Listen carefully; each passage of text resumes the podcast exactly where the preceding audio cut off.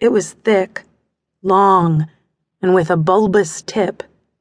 The tentacle glanced her bottom lip. And then she gave in. Rena kissed it. The milky substance tasted sweet, like the most delicious, intoxicating fruit. She sucked on the tip of his tentacle. Mmm. Moru's other tentacle wrapped around her waist.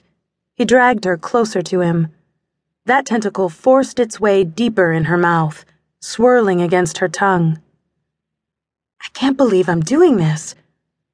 But I want what I want. I can't deny myself this pleasure. The tentacle swirled around her waist. It constricted her. She felt wonderful being held in its grasp. Its strength turned her on, and she opened up wider. She choked on that tentacle. It slid in and out of her she didn't care. The taste was intoxicating. It went right to her head, removing her gag reflex. In and out, using her, making her its slave. The other tentacle gripped her tight and then curled up her corset, tugging at it.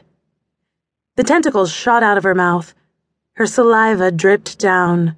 Maru let out a satisfied moan. Then the two tentacles grabbed her corset and tore. It broke free. I want this. I deserve this. All those years cooped up in that castle. Give me what I've been dreaming of. The beast dropped her down onto the dirt. Its tentacle let her free. She stood there, thong soaking wet between her thighs. Maru let out a howl and then he tore off the bottom half of her corset and thong. Completely bare now, she stood naked in the woods, ready for him to dominate her.